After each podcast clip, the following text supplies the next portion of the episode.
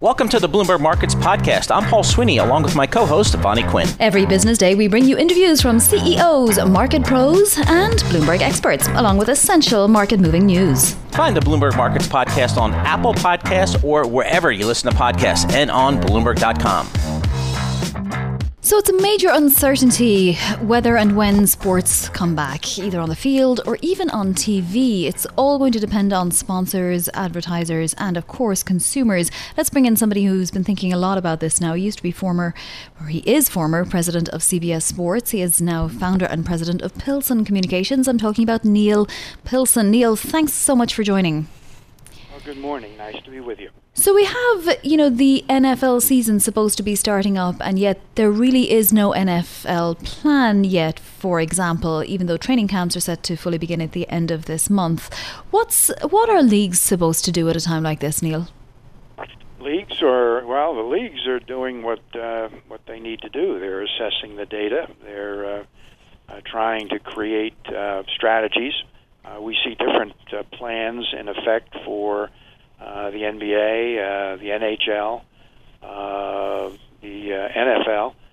Uh, so the, the leagues are they're, they're caught between the uh, you know the interest of the American public to watch sports and the risks that they have to uh, understand if they're going to put the sports on the air. But uh, all of the professional leagues, uh, including Major League Soccer, uh, do have a plan. They have a strategy and uh, uh, we'll see how it works out.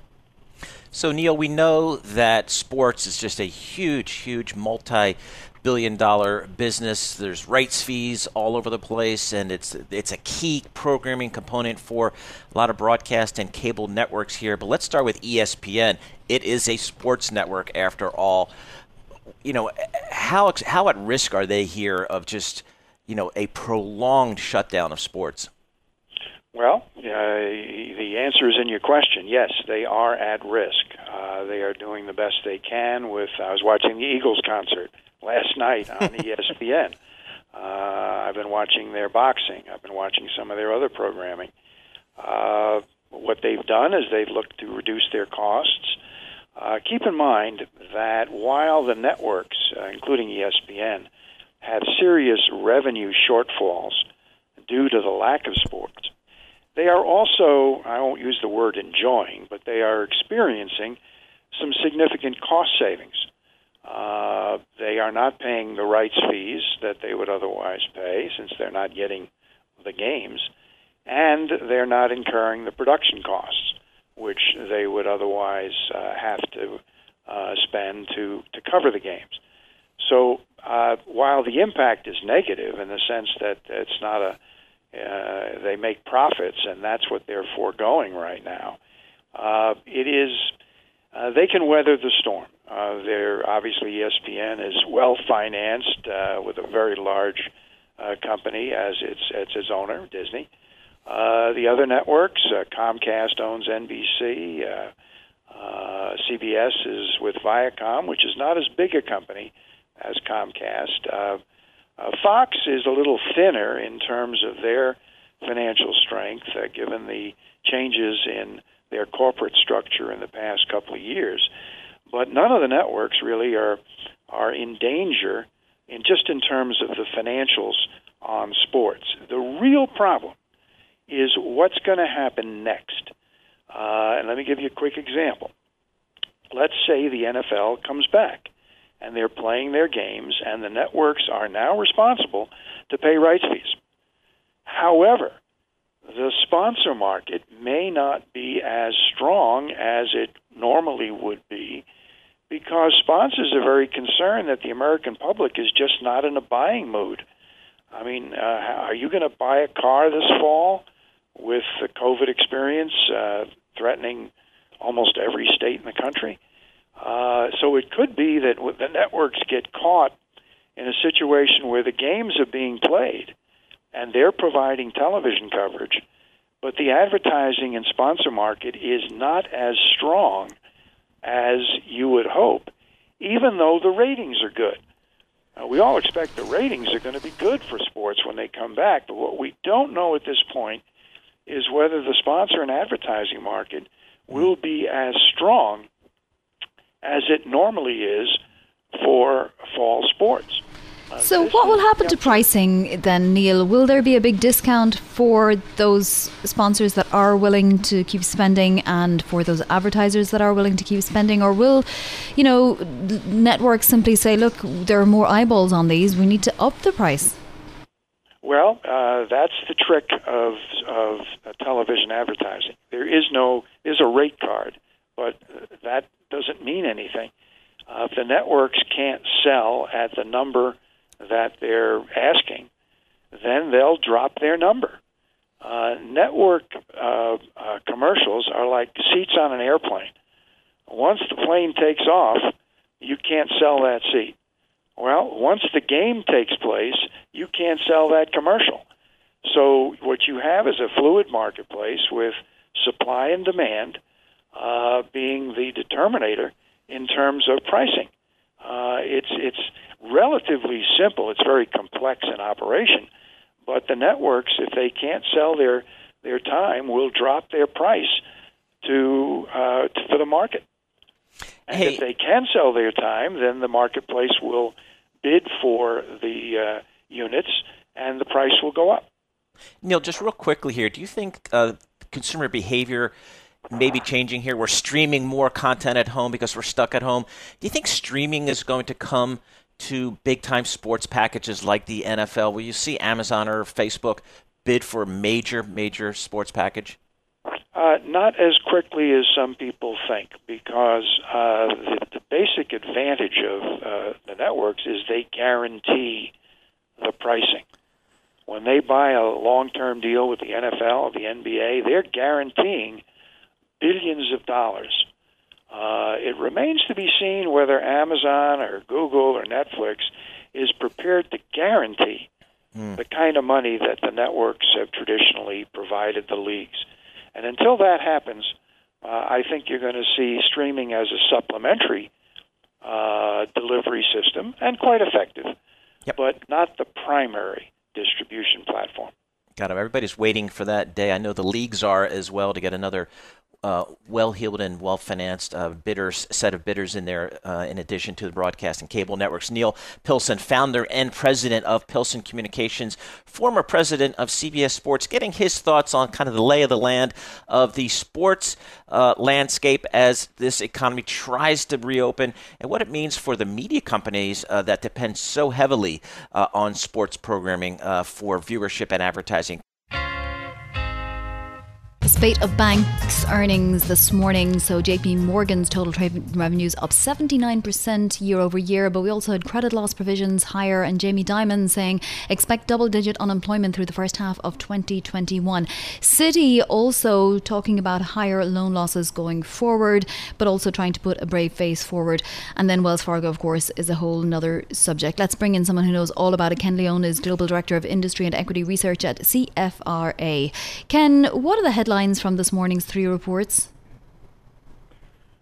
It's really a, a tale of two stories. Uh, banks obviously are impacted by the COVID 19 and the recession, and it's affecting loan volumes. It's also impacting the rate or rate interest rates are much lower. Uh, but offsetting that was the appetite, and that's the consumer. But on the corporate side, the strength that we saw was unparalleled in terms of investment banking and trading, uh, especially in fixed income, uh, but also in equity underwriting. So that kind of buffered uh, a significant decline in terms of performance of lending. Um, and unfortunately, this being the first quarter, a full quarter of the impact of COVID 19, we're likely to still see weakness in the third quarter. So the road to recovery is looking to be U-shaped uh, into 2021. All right, Ken, let's focus a little bit on Wells Fargo because the number that really jumped out at me was the $9.5 billion provision for credit losses. That's more than the consensus of 4.9 billion. So obviously, when you think about Wells Fargo, Fargo, you think about the consumer, you think about small and mid-sized businesses. So that's really an ominous tone, isn't it? Uh, it is, but I, I think Wells Fargo kind of undershot the mark on building credit reserves in the first quarter. um, it was a half or even less than its peers of Bank of America or J.P. Morgan. So, so I think part of this, to answer your question, is catch up. Okay. Um, but it is significant, and Wells Fargo highly de- relies on its community bank and consumer loans. Ken, Citigroup, you know, setting aside $7.9 billion more for sour loans, and JP Morgan obviously setting aside more than anticipated as well. Why are loans beginning to go bad at such a rate when the Fed stepped in to try and stop some of this? It's actually building reserves. So these are provisions or charges um, to the bank. The actual delinquencies or loan losses are likely over the next few quarters think about this. This is the first full quarter, yet the banks really don't have total visibility to the health of the consumer or small business who have benefited in terms of forbearance or subsidies from the federal government. So the banks are being very conservative. They have significant capital, and as I think we might have lost uh, Ken there, Vonnie.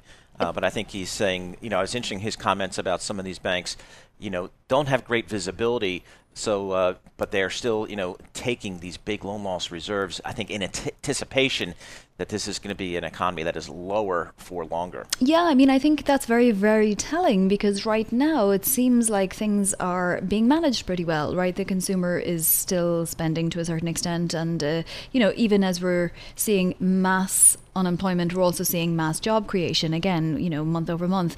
At the same time, if we don't have continued fiscal stimulus from the government, who knows what the situation will be like? And uh, obviously, the banks don't know any more than we do as to what's going to come out of Washington, D.C. over the next literally two weeks, Paul. I mean, that funding for the $600 per week extra for each consumer who's out of work, that goes away in two weeks unless Congress does something about it. Yeah, so we have Ken back. Ken Leon uh, joins us once again, Global Director of Research at CFRA. So, Ken, going to that point, what are the banks saying about the consumer here? Um, you know, are they, uh, Jamie Dimon's commentary seemed to be quite conservative on the margin. Uh, that's right. And, and, the issue really relates to um, employment, um, particularly if we have adverse scenarios where unemployment, let's say for the U.S. economy, is still in the mid teens, um, that will be kind of a dire outlook for the rest of this year. So that's a worst case. You got to remember banks hope for the best, but they prepare for the worst, and that's the buildup of these credit reserves. Uh, keep in mind, though, that uh, what the banks are following is in line with the Federal Reserve uh, stress tests and their uh, new scenarios on COVID back in late June, where uh, when you look at those 33 banks that participated in these stress tests. Uh, the historical framework was a worst case of a 433 billion. With COVID, with the unemployment levels that you've mentioned before, uh, possibly mid-teen, it's 800 billion. So what the banks have to do is, before the reality, they have to build reserves.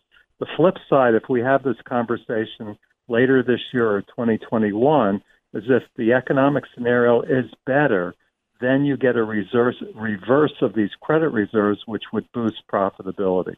Absolutely. So we'll keep an eye on those. Um, we've got still more banks to go uh, tomorrow uh, and Thursday as well. Ken Leon, Global Director of Industry and Equity Research at CFRA Research. We appreciate uh, his commentary on the banks. And again, kind of a mixed bag coming out here, but the consistent theme across the three banks that we saw today is very high single digit in terms of billion dollar uh, loan loss reserves uh, as they uh, prepare for a, a, weaker economy for some time to come. We'll see what we get from the big investment banks tomorrow. Well, when you have Max Nisen, there's so many ways you can go when discussing this coronavirus uh, on a global scale. Max Nisen is a biotech, pharma, and healthcare columnist for Bloomberg Opinion. Uh, but Max, today I want to start with containment or lack thereof. It's it's it's something that's come back uh, to the forefront of discussion of this virus. Containment in such key states as California, Texas, Florida. Where are we in some of those hotspot states? Are they bending the curve at all? Uh, too early to say definitively, but probably not. And and the reason is that um, you know, with the exception of, of California as of, you know, this week. Uh, none of them have really taken um, especially aggressive steps, you know, really big steps back in, in terms of, um, you know, the sorts of businesses that are open.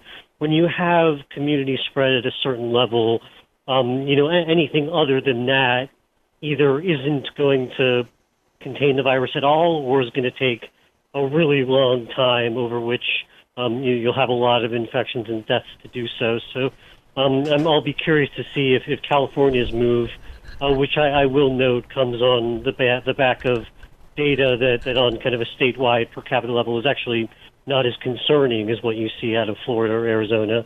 If that'll, um, you know, pressure some other states to take uh, some more aggressive action, given the, the sort of rates of, of new infection that they're seeing. Max, what's the latest thinking on herd immunity?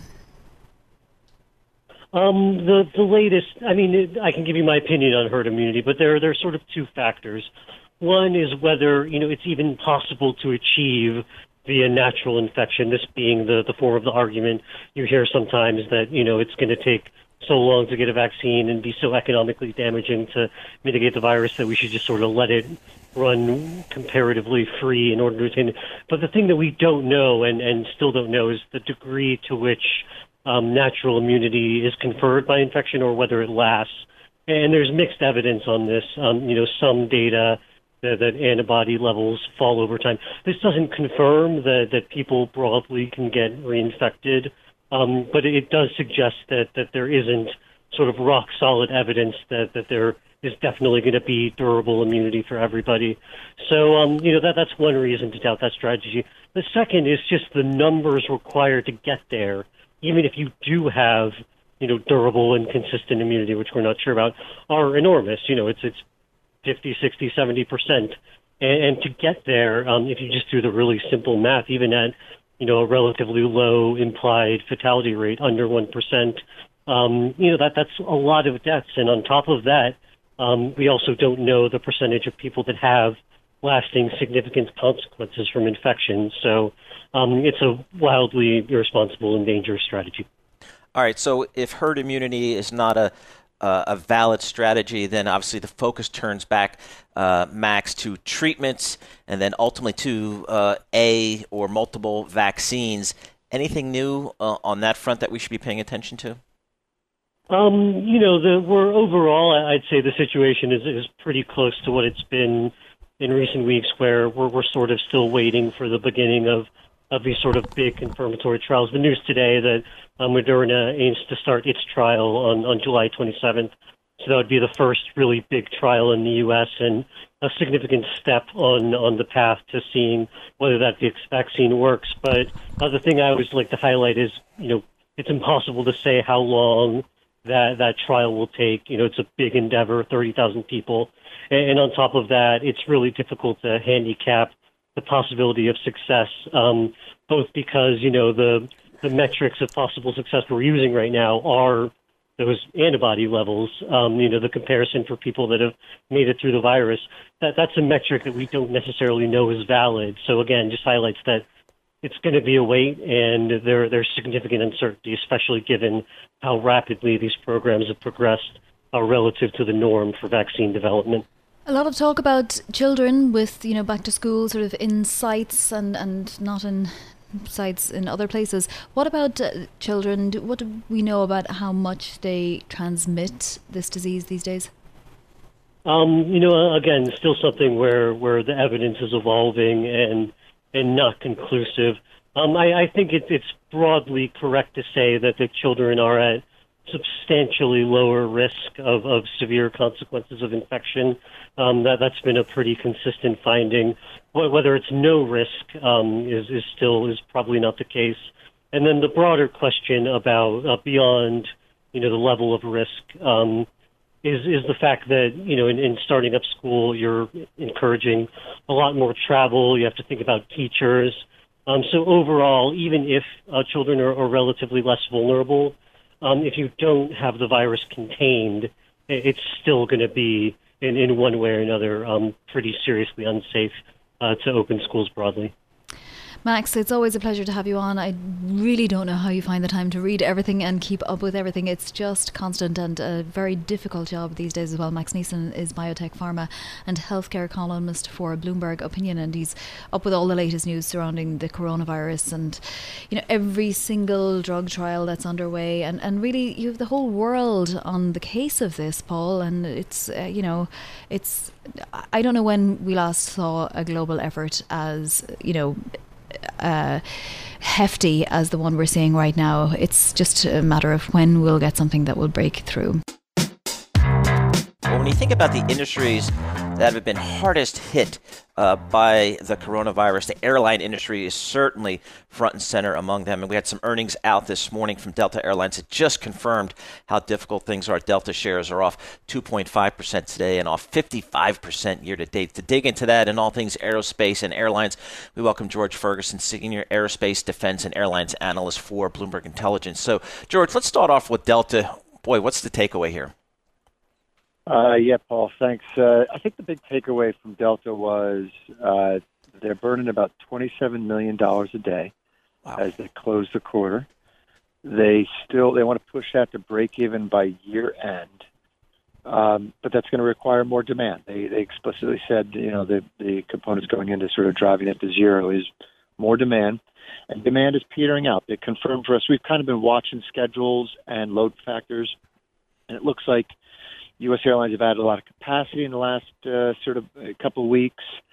Uh, you know, as we started to see this nascent recovery in uh, in travel. Uh, but look, with the cropping up of, uh, of of outbreaks in the south and the west, and quarantine still in effect overseas, you know, we're concerned that it's, it's going to start to peter out. And Delta kind of confirmed that, and so it's a it's going to be a long road. Delta even said that, right? It's a it's a long road. They're talking 18 months uh, to get to sort of, you know, I think reasonable travel levels. They're not talking 2019 levels. They're talking reasonable travel levels, and we haven't seen business come back. Business flying demand come back, and that's really important at Delta. They said 50% of revenues is business. You know, we, we kind of thought something around there. So I, think those are the big takeaways from today. It's still a lot more, a lot more distance to travel for recovery for this industry. George, Delta saying 17,000 workers have now signed up to leave the airline and it's parked more than 700 aircraft. How much smaller will the future Delta be? I, think, again, again that's a really hard question, right? It's a function of, of the bounce back in demand. Um, and, and right now, you know, we still have sort of uh, an industry that's, that's flying 20, 25% of the passengers that they flew last year at this time. Um, I do think people will get more comfortable flying here in time, even if we don't have a vaccine or an effective treatment. The question is how much. I, I you know, you may have to shrink some of these airlines by 50 percent. Um, for a couple of years here while you, you know, 50 or 40 percent while you wait for uh, demand to come back. So they've come a long way, but there's more distance to travel. And we think, look, 4Q is when you're really going to start to see um, adjustments to the workforce because that's when the CARES Act money uh, that's basically subsidizing all their labor goes away. All right, George, I guess it's time to go to the, the balance sheet discussion here. If, if this demand is going to uh, perhaps come back slower than expected, we have to start looking at which airlines can can really weather the storm. So, kind of how are you looking at that right now? Yeah, look, they've all put on a lot of cash over the last bunch of months. Um, I've actually been uh, pretty impressed with how receptive credit markets have been for these um, airlines. Many of them, you know, um, are in the tens, you know, between 10 and 20 billion worth of uh, liquidity. And so, uh, Delta said today they had 18 months worth of liquidity. Um, which obviously I think it probably puts them in, in pretty good order. We'll watch very closely as we go through earnings season for cash burn and how long they can last. Delta entered the downturn with a better balance sheet and therefore more ability to get, um, to, you know, to bring more cash out of their balance sheet. I was pretty impressed. They talked about adjusting even their credit lines so that some of those covenants don't trip them up. Um, I think again, being an investment grade company going into the downturn helps you a lot. Leisure is going to perform better than business too, and so I think a bunch of the leisure carriers that are that are uh, have good balance sheets, companies like Southwest and such, are sort of prepared well to get through uh, the downturn uh, for a longer period of time. George Davidson Kempner, the U.S. hedge fund, injected about $200 million or so into Virgin Atlantic to try and rescue the company along with Richard Branson himself. What's the value proposition for Davidson there?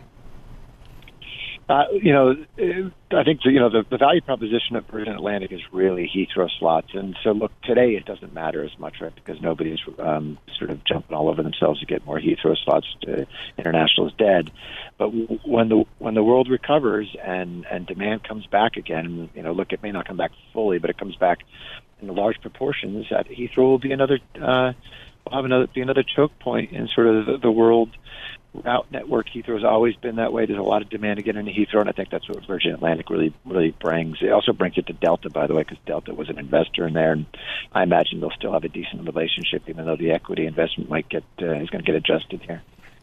It's so interesting uh, following industries as they have to adapt to the environment. Yeah. Uh, George, thank you so much for all of your expertise. George Ferguson is senior aerospace defence and airline analyst, and for all of the you know consultants and so on that have gone into comp- companies over the last several years and you know re-strategized and changed the strategy. I mean, something like a global pandemic comes along and that just all goes out the window, and you have to start from scratch again. It's a really Uh, you know interesting thing to watch, particularly when there's really no industry that's not affected by this. Thanks for listening to the Bloomberg Markets podcast. You can subscribe and listen to interviews at Apple Podcasts or whatever podcast platform you prefer. I'm Vonnie Quinn. I'm on Twitter at Vonnie Quinn. And I'm Paul Sweeney. I'm on Twitter at PT Sweeney. Before the podcast, you can always catch us worldwide at Bloomberg Radio.